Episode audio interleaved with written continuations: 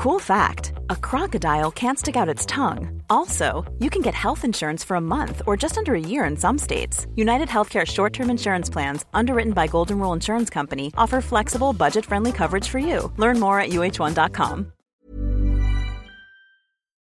Good Life Project is brought to you by Understood Explains, a podcast that's like a beacon for parents navigating the special education system hosted by Juliana Urtubey, a special education expert. This season is all about individualized education plans or IEPs. Juliana breaks down complex topics like how to tell if your child needs an IEP in a way that's easy to grasp. I checked out an episode of Understood Explains about the difference between IEPs and 504 plans, and I was struck by the balance of empathy and practical advice. It's not just about understanding the system, it's about empowering parents and caregivers to advocate for their children, which is just so important so I've known a number of people who've had to literally scramble to figure out how to advocate for their kids when the system seemed to just make it so hard to get the support that they need and deserve. So if you're a parent navigating this world or even just wondering if it's right for your family, I encourage you to give Understood Explains a listen. Search for Understood Explains in your podcast app. That's Understood Explains. It's like having a roadmap for a journey you didn't expect, making it a little less daunting. Good Life Project is sponsored by LinkedIn Ads. So, as a business to business marketer, your needs are unique. B2B buying cycles are long and your customers face incredibly complex decisions. So, isn't it time you had a marketing platform built specifically for you? LinkedIn Ads empowers marketers with solutions tailored for B2B. Imagine having direct access to a billion professionals, including 180 million senior executives and 10 million C level leaders. With LinkedIn's powerful targeting tools built for B2B, you can drive serious results. LinkedIn ads generated two to five times higher return on ad spend than other social platforms in the technology space. We've actually tapped the power of LinkedIn ads a number of times ourselves, and the campaigns have been really successful. If you're ready to revolutionize your B2B marketing, try LinkedIn ads with a $100 credit on your next campaign. Terms and conditions apply. Go to linkedin.com slash goodlifeproject to claim your credit. That's linkedin.com slash goodlifeproject or just click the link in the show notes. Terms and conditions apply.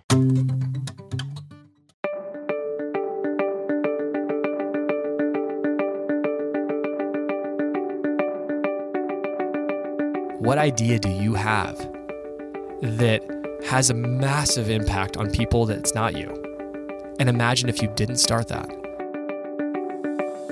In 2011, Dale Partridge had this kind of interesting idea. He wanted to create a business that would inspire generosity, that would inspire social good. So he joined with a couple of other people to start a company called Sevenly what they called a cause art movement. Sevenly would create these seven day cause campaigns online, and they would invite customers to buy things, very often t shirts, that then turned around and gave $7 out of the purchase price to a charity that was designated that week. It was a bold idea, it was very complex to actually make happen, and they were giving away a huge percentage of the purchase price to actually try and pull this thing off. Flash forward four years later, they have now raised more than $4 million to give away to more than a million people who've been helped through a wide variety of charities and foundations. And um, Dale has since moved on and is really focusing on his newer ventures and really um, diving into entrepreneurship and helping people with that process. So I had a chance to sit down with him when I was out in Portland, Oregon over the summer. I actually uh, drove down to Bend, where he lives, and we spent some time in his pretty stunning new recording studio. He talked about a wide variety of things from his decision to move to Bend out in the middle of nowhere and away from the madness of, you know, sort of like big time entrepreneurship and VC backed entrepreneurship to what he values in life and to what he thinks are the missing pieces and his extraordinary focus on people as the centerpiece of everything that he does. So I hope you enjoy this conversation. I'm Jonathan Fields. This is Good Life Project.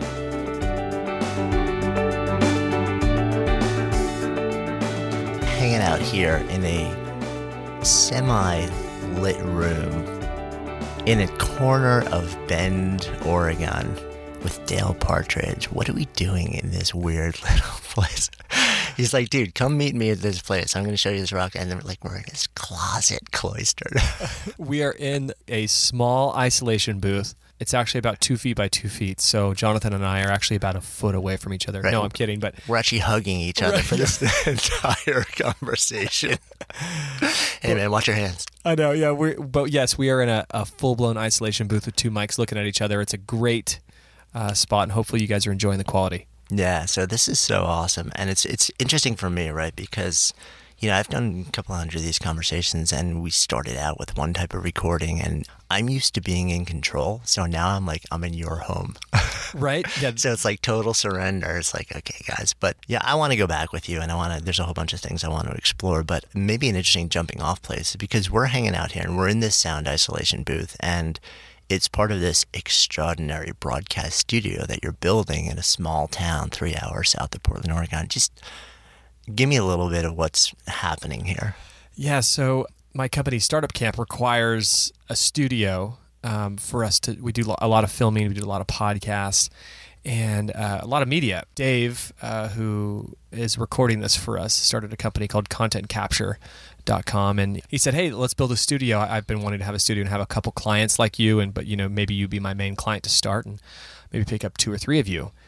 and uh, we built this incredible studio uh, downstairs. It's, it's got full cyc walls. You saw that with um, with built beautiful sets. Uh, you know, great Blackmagic um, live stream cameras, and uh, you know we're we're shooting just high quality stuff. And I think the big thing, the reason we wanted to do that was in the industry of e-learning, which is the the space that I'm in, and teaching and coaching. The content's usually really good, but the quality isn't. Yeah, production values are not good. Yeah, they're not good, and it's a little bit embarrassing. Um, and I look at stuff and I go, that guy is such a brilliant mind and author, but his video sucks. And I didn't want that to happen with me because I think that design quality tells customers that if they care that much about the smallest details, then they must care about me Yeah. that much. So let's. I want. Want to go into this because you and I are very much like-minded this way. I mean, we we're not filming video anymore, but this, you know, our entire project started with video as a weekly video series. And when when I did that, I kind of made a similar decision, and I said, you know what, if I'm going to do this, I I I don't want to just put out good quality information or conversations. The production values are part of the experience. You know, like they actually alter the way that whatever you know quote content you're putting out there the production values that actually you know like serve it up are part of the content and i think most people don't understand that there's a really nuanced but really important impact that that has on the way that people receive information and the assumptions that people make about the credibility and the validity of what's being offered So this is summed down into one statement that I use often is that people don't refer ugly.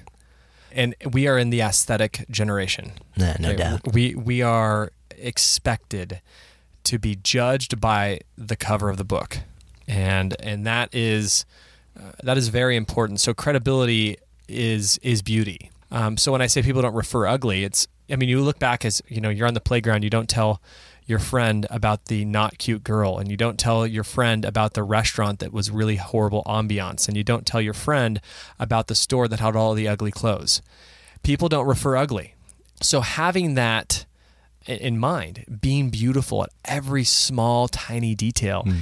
is something that people go, I am fully uh, engaged and actually want to share this with my my friends and my community because I want to show that I saw it first. Yeah, you want social. It's social currency. You know, it's like you want credit for having found something so cool and, so beautiful. and you want to attach your name to it. Right. You know, when people first find brands that are awesome, and you go, you know, like you you don't mind attaching your name to it. But if it's ugly, but the content's good, and you have to explain why. Oh, I know. Hey, the site's ugly, but I promise you, the content's good. Like you don't want that. Or the video quality's not that great, but listen to what he's saying. That, that's just the worst. And I think that we're expected to uh, be at a high standard, especially when we watch the news. Like we watch CNN, we watch, we listen to these great radio shows and these other great podcasts. Like that's the standard, you know. And stepping up above is is not easy. I think the bar is definitely being raised. But let me th- throw out an interesting counterpoint and see what you think about this. It's around the people don't share ugly thing. I think that my experience has been, you know, there's the top 2%, uh, which is just, you know, it's stunning and gorgeous and beautifully produced, whether it's design or the audio design, the sound design, the visual design, whatever it may be. But then there's also the bottom 2%, which probably gets shared a lot too because it is so like the, the production values are just so hideous. People want to share it because they're like, oh my God, you have to. I can't believe there's something which is so cool, but so absolutely awful. Like you have to see this massive cognitive dissonance. And then there's the middle there's not that much interest and there's very little sharing, there's very little engagement. And that's that, you know, that 94% in the middle is where most people play. But, but then somebody will say, well, you know, somebody who's playing in the middle will say, well, but, you know, look at somebody who's still using a flip video cam to send this out or doing something. And like yep. if their content is getting a ton of traction, you know, obviously production values don't matter. Not realizing that it's really just if you play on the 2% at either end for totally different reasons, the engagement can kind of go through the roof. But when you play in the middle, you get lost. Yeah. So one thing is the reason people like the the bottom is because people love irony. Hmm. And they love they love the beauty and the beast. If you look at every possible Disney movie, there's typically ironic beauty in there. And and people love that. People love the the rags to riches. Like they love that kind of idea. And they love that it's the content's so good and it's so bad. You know, like the, the quality's so bad. I think that at the top end, yeah, you have those two spots. In the middle, the, remember the point of branding, the point, the reason we actually do all these things to make our companies and our brands stand out is to differentiate. Right. That's why brands pay millions of dollars just to a branding agency. It's to differentiate. And because a brand isn't what you say it is, it's what they say it is.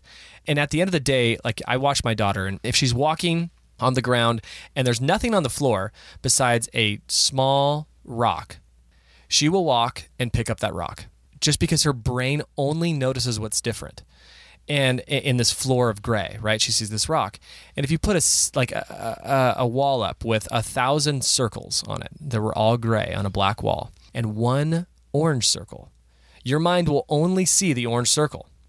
And that's just how our biology and our, our psychology is designed is that we only notice what's different. So when our companies don't stand out, when our brands don't stand out, we just blend in in a sea of gray and a sea of noise. And it's very difficult for us to understand differentiation. And it's not being a little bit different, it's being incredibly different. Mm. And I think that's uh, that's at every angle. I always ask myself every time I execute any portion of my company, how can I make this different? How can I make this different? How can I make this different? And when I do that, typically I find myself getting some great success with just being noticed. Yeah, no, I totally agree. And I think it even goes beyond differentiation because I think a lot of people have heard that, you know, sort of like the classic Seth Godin's purple cow, right? So we've been told for a long time, you've got to be the different person, the different brand, the different company, the different product, and the, the more different, the better.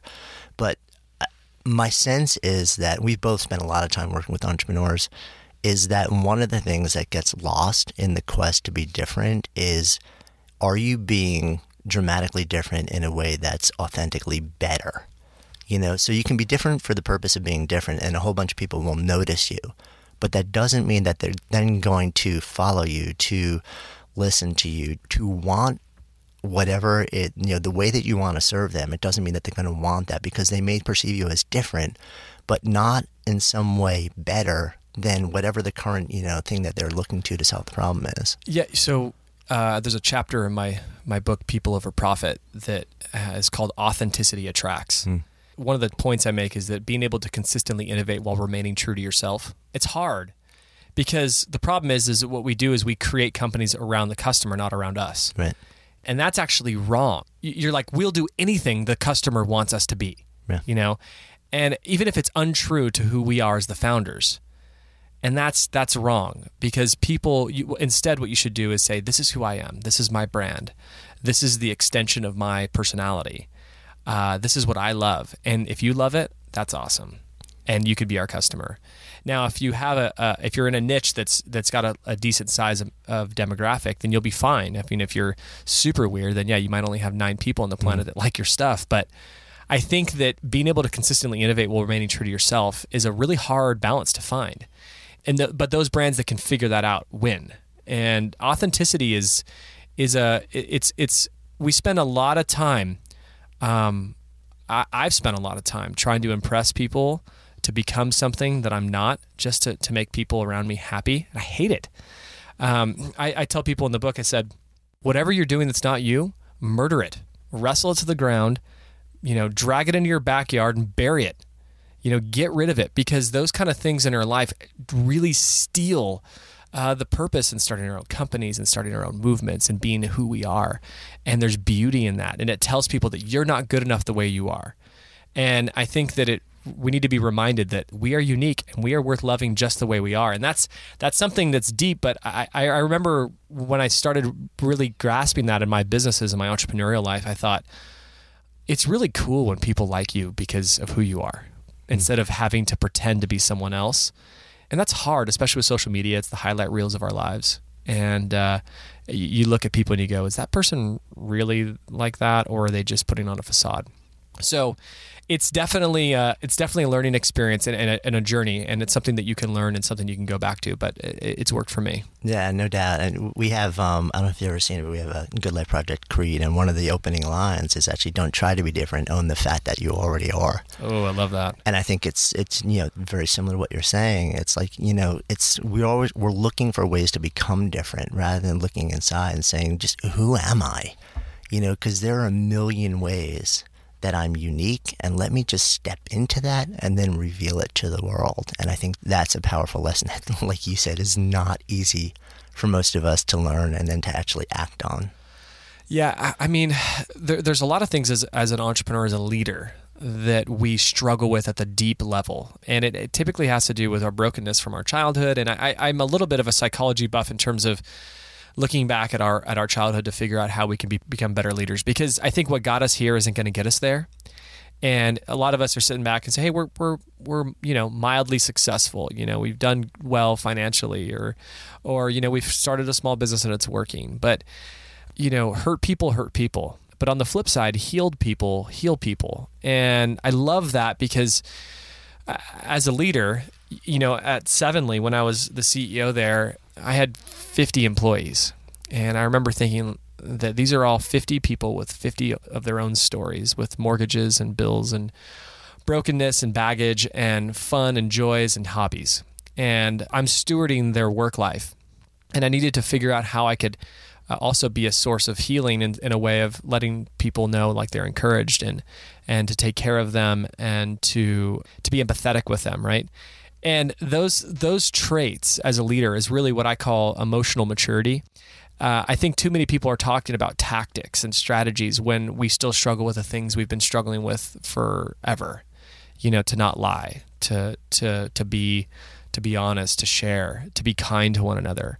Uh, it's interesting how we just we we beat around the bush and we just don't want to hold ourselves our feet to the fire for those things. Instead, we just talk about tactics and Harvard Business Review. Those are so easy, right? They're so easy to learn those tactics. The problem is not there. The problem is at the core. It's the heart issue. And so leaders who can adopt that idea of like, let's just get better, let's get healed, let's understand maturity. Um, and I find those men and women being incredibly successful, not just at work, but at home, because I stopped following millionaires years ago. Mm. I saw I stopped following the guys that were like, "Oh yeah, I made twelve million dollars uh, last year. Great, but everybody hates you." It's like I don't want to be the wealthiest guy that nobody likes, yeah, including you hating yourself. Right, right, and yeah. it's it's so I started following men and women that were uh, successful at business, but also had a successful marriage. You know, that have been married for 10, 15, 25, 40 years, that had children that obeyed them, that respected them, that loved them, that had friends that were loyal to them. And I started examining the personal lives of these leaders. And that was the key for me to go, that's who I want to be. Mm. And and I don't want to just be successful at work. I want to be a successful father. I want to be a successful husband. And I, I, see that as being the next tier of leadership that I'm hoping to kind of spawn off with my writings and with my book and, and just with my, my even my idea for, for Startup Camp is it's about I don't want you just to build a great business. I want you to build a great life because without the great life, you know, great, you know, you're the wealthiest guy in the graveyard. Yeah, obviously, since uh, we're hanging out with some in the context of Good Life Project, completely agreeing, completely on the same page there.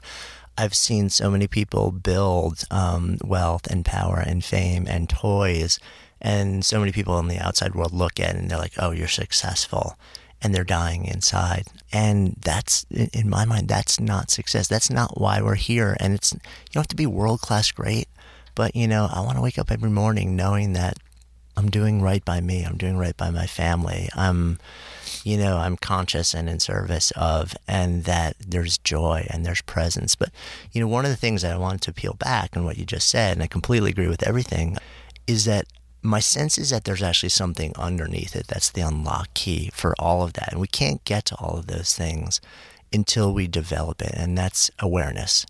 You know, my, uh, my experience has been, and I'm curious if this has been your experience too, working with so many people, is that we steamroll our way through life. You know, we open our eyes and we live re- largely reactively without ever pausing for a moment to actually say, okay, what's in front of me? What's what's happening in the present moment? Where's my mind at? You know, and just taking a, a heartbeat and saying, okay, just let me breathe for a moment. Let me pause. Let me get a little bit of clarity about what's, you know, let me let me plant seeds of awareness everywhere that I go so that instead of seeing some projection of what I think is happening around yeah. me, I can actually move past the illusion and see what's really happening and then build the leadership and all these other things around that. But until we develop, we start to cultivate more of almost an Eastern philosophy minded awareness practice, um, everything else is, is more difficult. So I have a story on that. A friend of mine who was 38 and he'd been crushing his career, like uh, again, similar similar guy where he's incredibly successful at 38, but alone. Right. So he got so busy making a living that he forgot to make a life, and he uh, he took a vacation by himself to Europe, and he said, you know, the goal is that I wanted to, and it was a long vacation. I think he did two months, and he says, you know, the goal was to to sit there knowing nobody and just let my mind go and see what I actually like. He says, I forgot, hmm. I forgot what I like. I don't even know where my mind would go if I had nothing to do. And because he's spent the last 18 years just crushing out every task that was given him. And so he he took that time and he realized like, you know, he wanted to be married. And it's it's it sucks when you look back and you're you've missed so many years and you realized man, like, I, why didn't I focus on that? You know, it, we think that success is so much in business and wealth and influence, and and when at the core of our human DNA, we want relationship, we want connection, we want significant others in our lives. That's not just like a dating relationship. We want commitment. We want that depth and he wanted that and so he changed he's like what, what do i need to change to, to really in my life what behaviors need to occur uh, so that I can set myself up for that. And he's like, I'm just too busy for a, for a, to find a wife. Mm. So he's got to change that, right? Um, he's thinking, man, I'm I'm coming up like I'm getting late on kids. Like even if it's impossible to have kids, you know, uh, meaning that he, if he's got to find a woman that's younger and and you know, there's a a real biological clock that we somehow forget about. And the saddest thing in the world for me is people that don't have that awareness. When a woman is 42 years old and she sits in her room alone at night, unaware for so many years. And her biggest dream at her heart level was to have a family, and she missed it, or she missed that opportunity to uh, have children, or she's getting really close and she knows it, and it just wrenches at her heart. That's so sad. And the culture does it to us. Uh, I was telling you earlier, cities, I think, do that to us. Uh, I love cities for a season. I could live in one for a year or 2 mm-hmm. but I don't know if I could live in one forever because they're built for productivity, they're built for busyness, but they're not built for success. And I should probably give some clarity on that because there's probably people listening going, this guy's an idiot. There's a thing called your pain body mass. A pain body mass is ultimately a calculation of a formula of what um, a city can do to you. And it's based off of crime, population stimulation, light, sound, noise, homelessness, you know, uh, cultural influences. And it's similar to if you sat next to a guy in your in a cubicle that cussed and was yelling and was loud and and you know was vulgar for for 10 years how much of that would really just get on you regardless if you wanted it on you or not if you're sitting next to him And cities often can do that to us. I mean, you've said you lived in a city now for what, 20 years? Mm, probably closer to 30. Yeah. 30 years, right? So, and you're saying that at some point when your daughter graduates, you're, you're ready to, to move out to some more spacious land, maybe at some point and outside of the city, but still have the uh, accessibility to go in. And that's probably smart because it's, we don't realize that I've lived in cities before and, and um, there's a, there's a pain body mass for like say New York City to say Bend, Oregon. It's completely higher, and and people think that they're actually more successful in cities, but what this guy proves is that that you're not. You're actually so overstimulated that you burn out so quick, and you get sick often, and you're so busy that you're not focused on like intentionality. And versus when you live in a smaller town that has some space and some peace, the way that I think the human mind was really designed, you actually find yourself not burning out. You can work way harder without hitting that that burnout edge.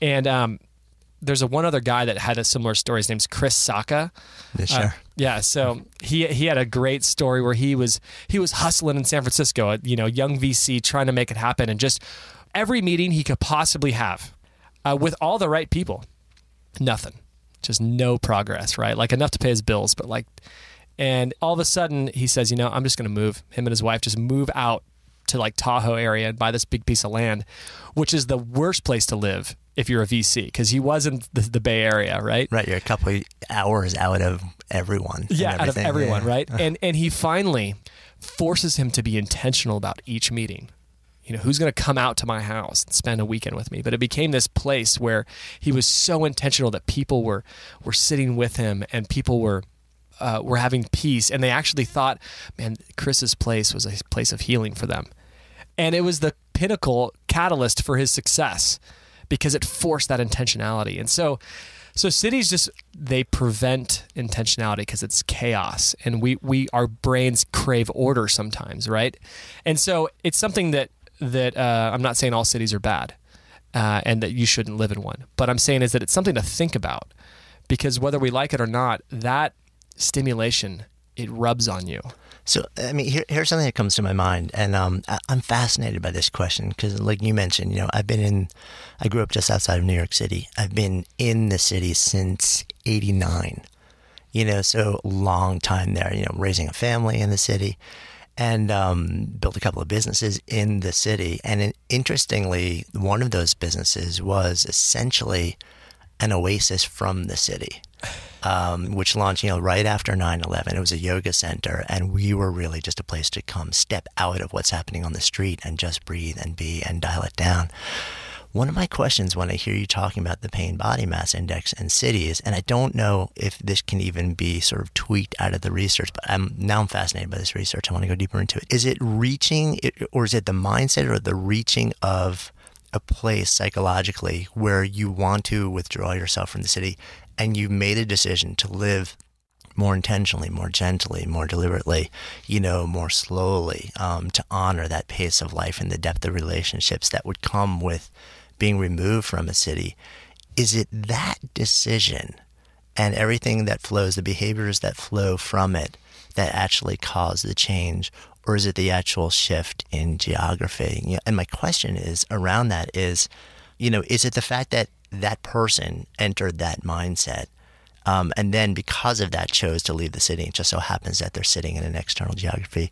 Or if you had somebody build, cultivate that same mindset, stay in a city, and then build all these meditative instilling practices and a deep sense of community and structure their day in a way where they could really function powerfully. Like, would that be equally well? And and the thing that's triggering this for me is um, I was very fortunate uh, last year, maybe the year before, to sit down with Milton Glaser, you know, greatest iconic living designer, yep. 86 years old, still massively prolific, found New York Magazine, you know, has done all of these things that everybody in the world has known, still works and still runs a design studio in the middle of Manhattan.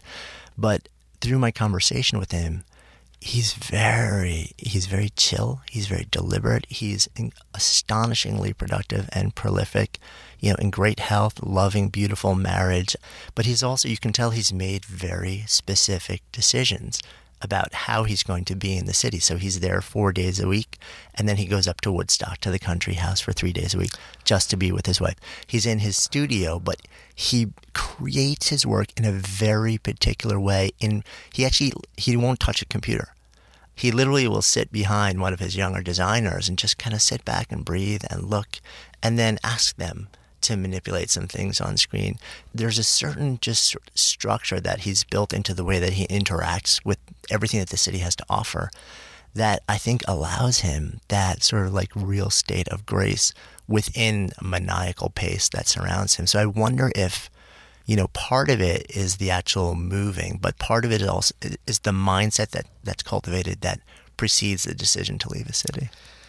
So that's a great question. I would say that it, it's a one-on-one basis, meaning that Bill Gates can also build big companies, and this guy Milton can do great design, but not everybody has those skills. So what I'm saying is that it's like an alcoholic that lives inside of uh, of a bar, right? Mm. Like a bar live, is below them or something. You got to ask yourself, do you really have that discipline? Yeah. Because I am such an extrovert. I'm so, I'm addicted to busy, and I found myself my relationships were six feet wide and one inch deep. And I realized that I knew everybody but knew nobody. And that was something that at the core level, I just love people. But it wasn't healthy. I love people more than I almost than I should because I was dishonoring my family because of it. You know, I love people to a flaw, which is like a very weird concept. And I think a lot of people are like that. That's why we move to cities because we want to be surrounded. And also, cities give us the ability to forget to not have that awareness because we're constantly stimulated and we don't want to think about the hard parts of our lives. Yeah, they definitely feel the addiction to busy. The addiction no to busy, about that. right? And so I think that if you have that ability to build those boundaries and to be consistently disciplined, ruthlessly fanatical, then you can try that. And there's few men and women out there that can do that. Milton is probably one of them. Uh, but if you can't, but you see what he did is that he actually did that so I had I in when I lived in Orange County, I had a house in Orange County uh, in Corona Del Mar, and then we had a cabin up in Lake Arrowhead, hmm. and we would go. Um, it was an hour and a half drive, and we every weekend, Friday, Saturday, Sunday, every week. Without it, I would have just died from panic attacks. Uh, and insomnia and you know just constant stress so i needed that i actually and it, remember there is a cost to balance right there's a cost because people people don't want to pay the cost. There's a cost for integrity. There's a cost for health. There's a cost, and there's a the cost is for me. I had to buy an extra four hundred thousand dollar house, right? That was the cost, and uh, and I had to do that hour and a half drive twice a week for a few years. That was the cost for sanity, and we we get lazy. We don't want to pay that cost. So cities again are uh, it's it, pay attention to those those influences they have on on you. I mean, imagine New York without Central Park. Yeah, I can't. right? I mean, it, Central Park is the saving grace to that city, yeah. um, and it was it was built out of necessity, like it needed it. Yeah, no doubt. You know, and it, it, we need that space. So, I just I, I just encourage people to say, don't find yourself twenty years later thinking, oh man, I, I'm single. I'm successful. I didn't hit any of my other life goals outside of work. I'm constantly busy. I have no time for anything that really matters in my life. And uh, so I just I question I, I, just let people know. Just ask those questions now. No, I don't no. care if you're 50 or if you're 21, but asking those questions I think are just the thing that that people for some reason have avoided, and I don't know why. Yeah, I think um, it's not validated in sort of Western society. It's just go, you know, go, go, go, go. It is. It's, you know, and also we're so driven by comparison. Oh. You know, we define success, and there's great research. This I'm, I'm sure you've gone deep down into that rabbit hole also in the world of positive psychology about how you know if you were you know people are taking a survey and said you know okay if you could make you know seventy five thousand dollars a year but be making twenty five thousand more than everybody else around you, or make a hundred thousand but be making twenty five thousand dollars less, most people take the lower number along with the knowledge that they're making more. And it's kind of horrifying the way that our brains default to that success by comparison as a metric. And I think it causes so much pain. Well, I mean, the Bible says that envy is one of those deadly sins, right? Hmm. And like envy is just a really dark thing. It's it's the it's the lack of contentment with your own life, and that's that's a hard space to get into. I mean, I, it took me being wealthy to realize I didn't need to be wealthy, and that was a really. I, I remember feeling almost embarrassed about it. I, I hustled so hard and competitively to become wealthy, and um, I, first couple years of my marriage, my wife and I made fifty grand a year, and she worked at PetSmart, and I was an entrepreneur. And um, I remember just working so hard, to, and I would watch these guys in San Francisco, and I'd watch these other, and I was like, oh gosh, I gotta be like them, and and I would do anything. And it was, it wasn't until I made millions of dollars that I go, I don't need any of this. Like I don't even like right now. I'm making great money, and I, I just don't even work really that much. I, I'm just I'm choosing. This is the first time in my life that I'm going. I can work, or I can go to the movies with my wife, and I'm choosing the movie. It's a very weird space, and I tell you, I wish that I I learned that earlier. Now it means that I think anybody that is driven will get wealthy. In my experience, that if you're driven, truly driven, and you're smart, you'll get wealthy. Don't rush it. It takes 10 years to build an overnight success. Uh, I spent so many years, I took a company, Sevenly, from zero to 50 employees and, you know, almost, you know, $10 million a year in revenue in two and a half years. And then my relationships partially imploded because of the speed. It was the first time I realized that a company can grow faster than a human can. And that was really scary. When there's no amount of books that you can read, no mentorship programs that can keep you more mature than the company is. And you're just like, it's just bigger than me. And I'm sure the greats like Steve Jobs and Bill Gates have all dealt with this kind of stuff, right? Where they go, oh my gosh, I just, I, I don't even know what I'm doing. And I should have just, in retrospect, I should have just taken it slow. I didn't need the investors. I didn't need to grow it that fast. I didn't need the steroid injection of it. I could have just taken my time. It's just this insecurity that you just have to like prove that you're better. And I think it's part of that's healthy. You know, I think that's part of that's healthy. It's competitive, it's capitalistic, which I love. Uh, but I just say, just find that balance and that health, and and having people in your life. I always say self evaluation is helpful, but evaluation from others is essential. And it's the idea that you need to have someone in your life that's you're vulnerable with, that, that's willing to go, Dale, you got a booger on your face, you know, and it's awkward, it's embarrassing, and you gotta, you know, that's the boogers of your life. You know, like I had a, a mentor once tell me, Dale, you hurt people. Your staff right now, you hurt people. You go at breakneck speeds, and when you're on, you know, step G, they're still on step B, C, and D, and they can't keep up with you, and it's frustrating. And they don't like you because of it. And I remember thinking, holy crap, like wow, uh, I didn't I didn't want to believe it, and and then I I had to make that change. And having someone in your life that can do that for you, I don't care how successful you are. It should be the very beginning. Having a mentor, an accountability partner, a friend that says, "Hey man, you know that assistant that you have, I don't think you should be hanging out with her that much. I think you need to let her go. I think that I, I sense something there, and I don't know if your marriage is good for it." I don't know how many marriages that would save by having a good friend that would say that. And so we just need more brave, courageous men and women that are focused on integrity and truth and honesty to speak up and to be bold. And so uh, that that's been the journey I'm, I'm learning is that it's it's just uh, if you're if you're driven, you'll be successful. It just takes time. Um, don't rush it because if you rush it, you'll you'll end up hurting people and have a wake of destruction behind you. So let's let's talk about Sevenly a little bit because we haven't really, we're Yeah, what three hours into this now we haven't know, even right? brought, brought up you know, like uh, one of these big companies he started. It's fascinating to me also because Sevenly was was and is fundamentally a company that was built to generate revenue to then be generous to go and turn around and give. I guess the the name was a blend between giving away seven dollars for each sale plus um, Heavenly being Yep. sort of generous Yeah.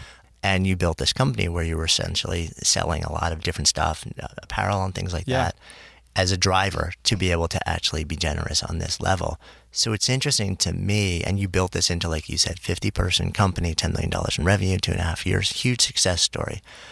So it's fascinating to me to hear that behind the scenes, there's a different dynamic driving that from the inside out and driving you as an individual to get there. Because from the outside looking in, it looks like there's a big so much purpose. dissonance there, Yeah, yeah. this guy's successful. He's given away four million dollars to charities. Like, oh my gosh, he's on the cover of magazines. Look at it. This is perfect. He's not just wealthy, but he has all the giving and yeah.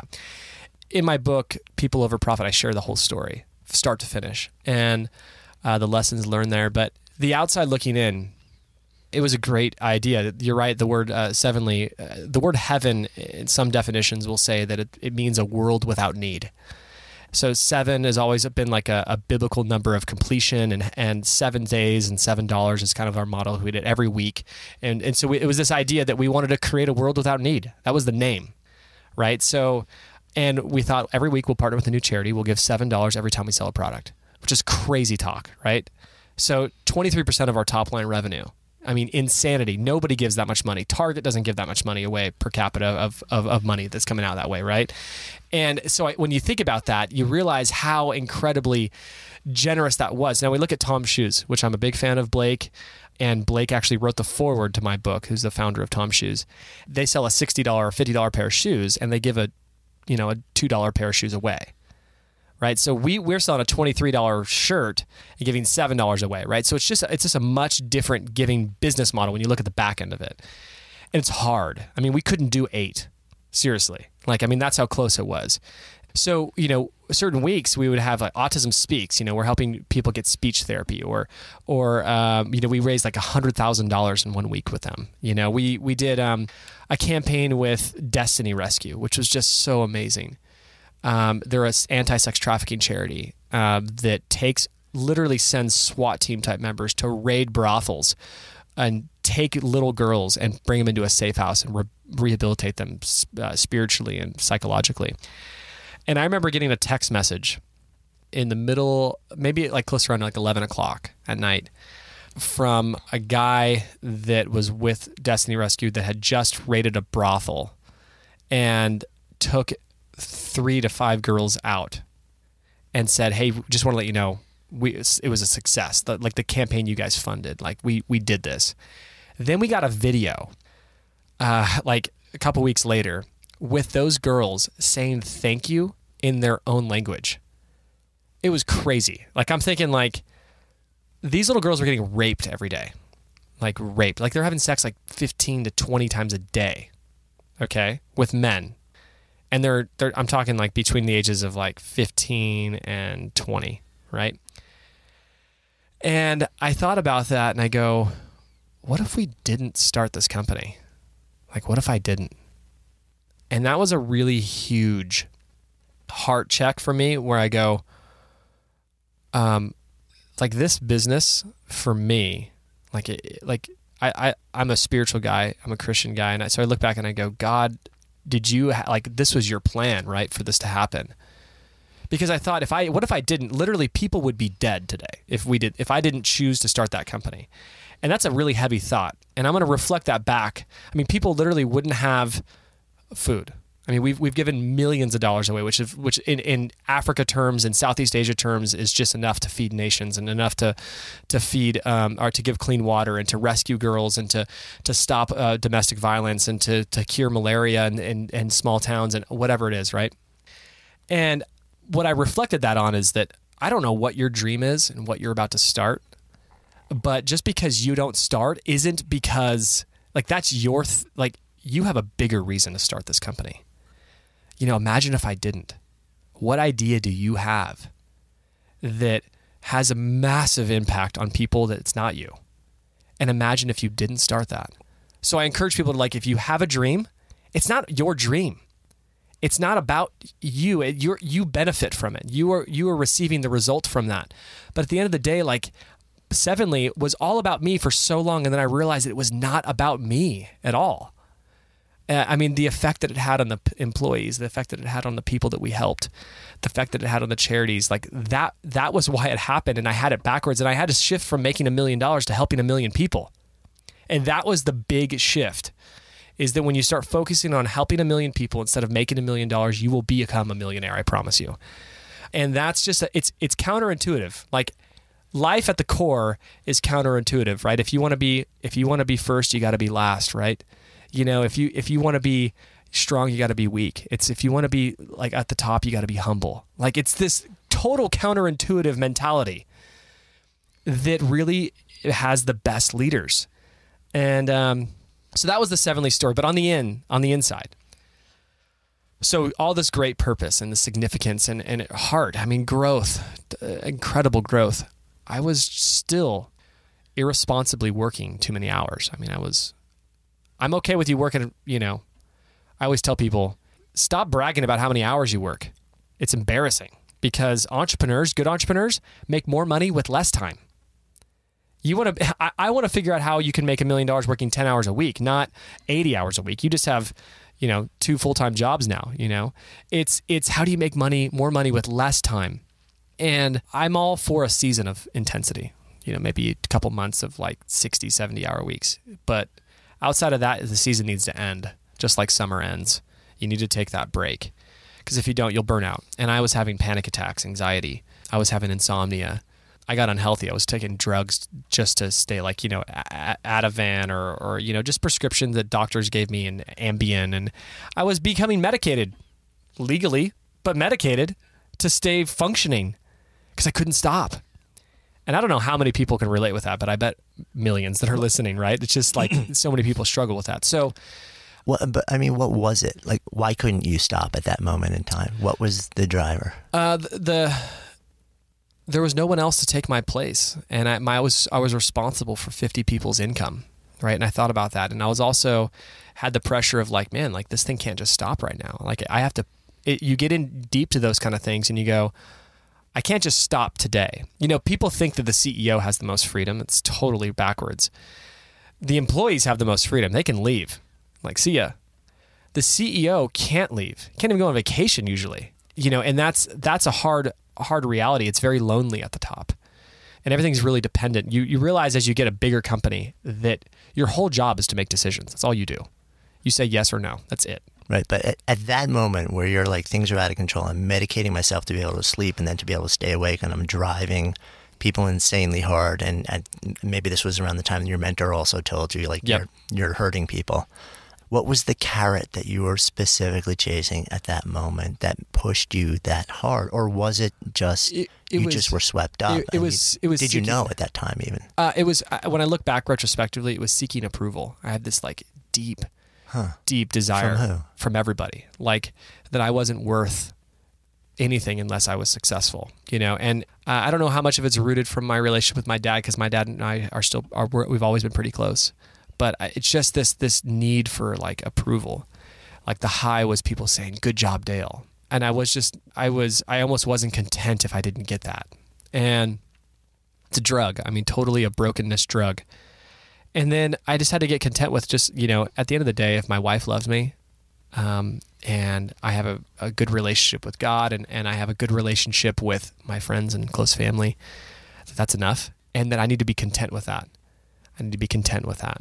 And um, and if I'm successful on top of it, that's great. Yeah. Was there a moment of reckoning or awakening that led you to that, or was it sure. sort of gradually? It, it, was gradually at first, but I mean, there was definitely a time where where I was. I remember crying, like just crying, and thinking like I just can't do this anymore. Um, what what is it?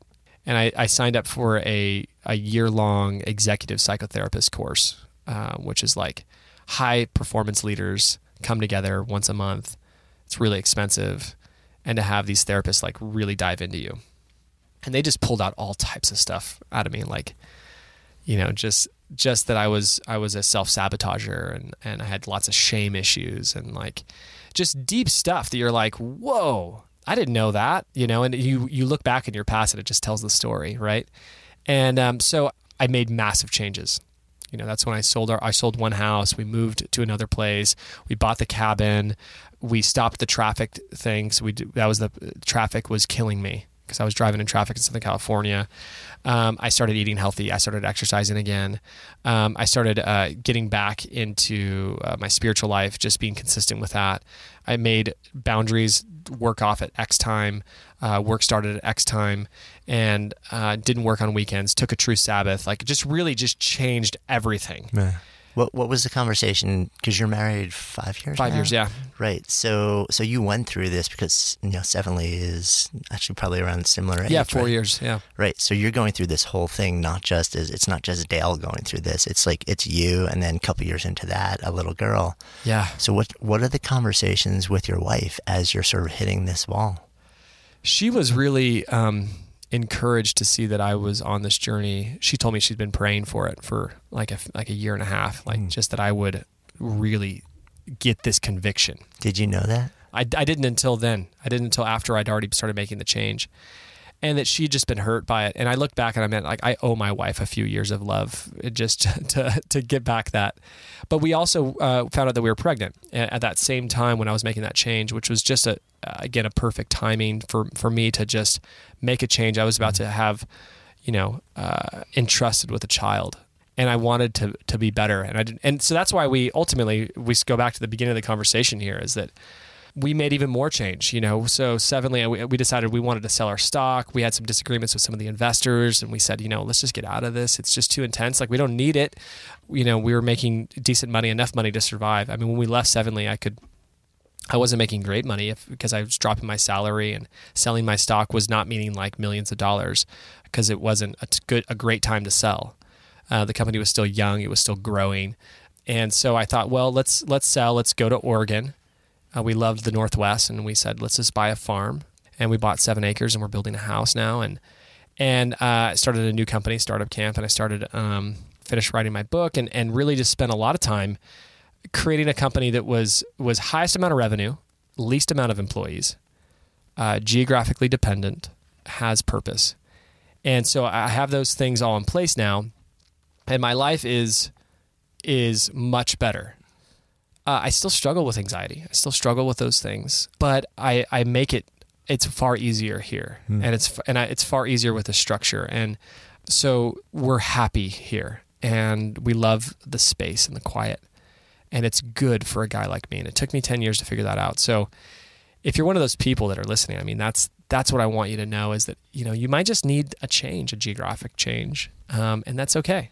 That's okay. Sometimes not everybody's the same. Not everybody's gifted with the ability to live in London or in New York, in LA. I don't think most people are, but some people are. You know, One of the things I think that um, really stops people from making these changes too, and I'm curious what your thought on this is, is having a sense of belonging, whether it's just with an intimate partner or a friend or someone in the family or a group of friends or colleagues, having one or a small group of people around them with a like enough sensibility and shared values so that they would validate your decision to shift the definition of success in your life and then make all the follow on changes in circumstance and behavior that would support that. And it, it's it seems like that's one of the things that's that so many people struggle with is finding those people. Yeah, because I mean, a lot of people are selfish and they say, you know, if he moves, that means I lose my person. You know, and so you got to be careful. You got to have a friend that's good enough to say, hey, man, like, this is better for you. You should go. And our friendship will still be there, even if we don't live in the same spot.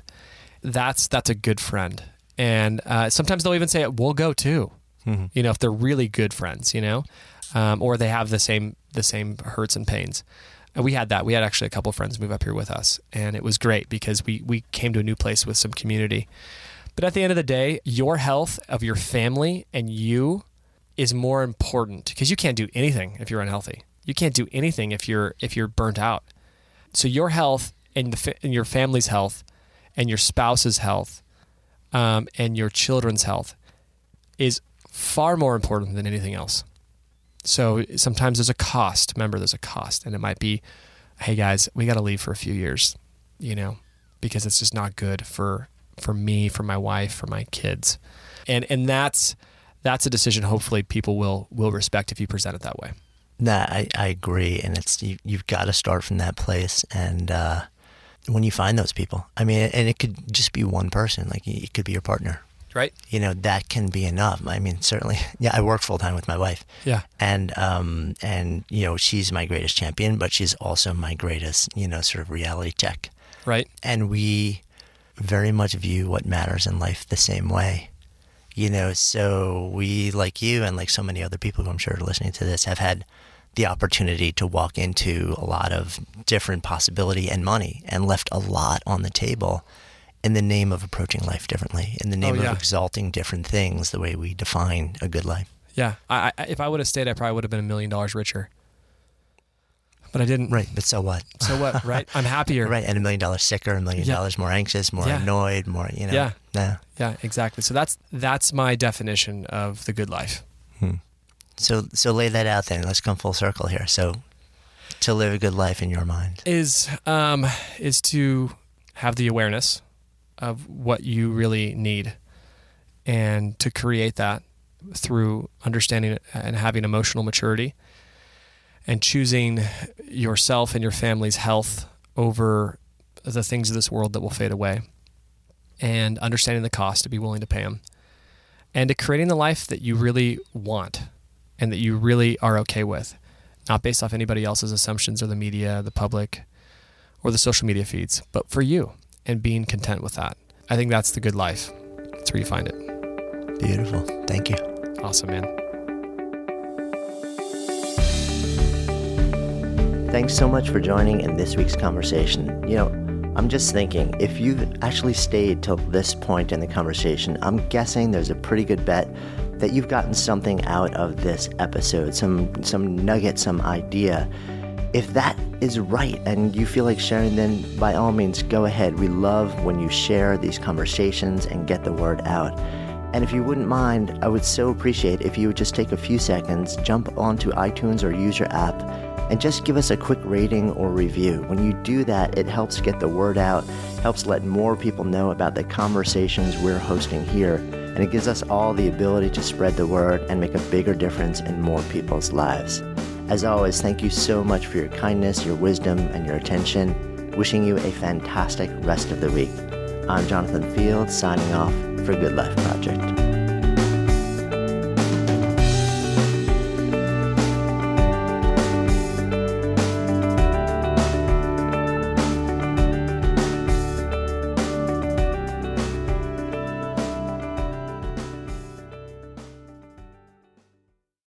Good Life Project is sponsored by Lexus GX. So, have you ever owned something that inspired you to just up your game? For me, it was this high end mountain bike. I love the ultralight frame, the suspension, the precision gearing, and I realized it deserved to be ridden to its full potential. So, I started training harder so I could experience the joy it could give back to me. And it paid off. That bike helped me discover just new levels of performance and straight up joy. When we own exceptional things, they inspire us to do exceptional things. The all new Lexus GX has an exceptional capability that will have you seeing possibilities you never knew existed. Its advanced technology and luxurious interior mean that wherever you go, you'll never go without. Imagine tackling rugged landscapes with the available 33 inch all terrain tires and multi terrain select, then unwinding with the available front row massaging seats. This is a vehicle that inspires you to go further to live up to its full potential. So why settle? Live up to the all new Lexus GX, luxury beyond limits. Experience amazing at your Lexus dealer.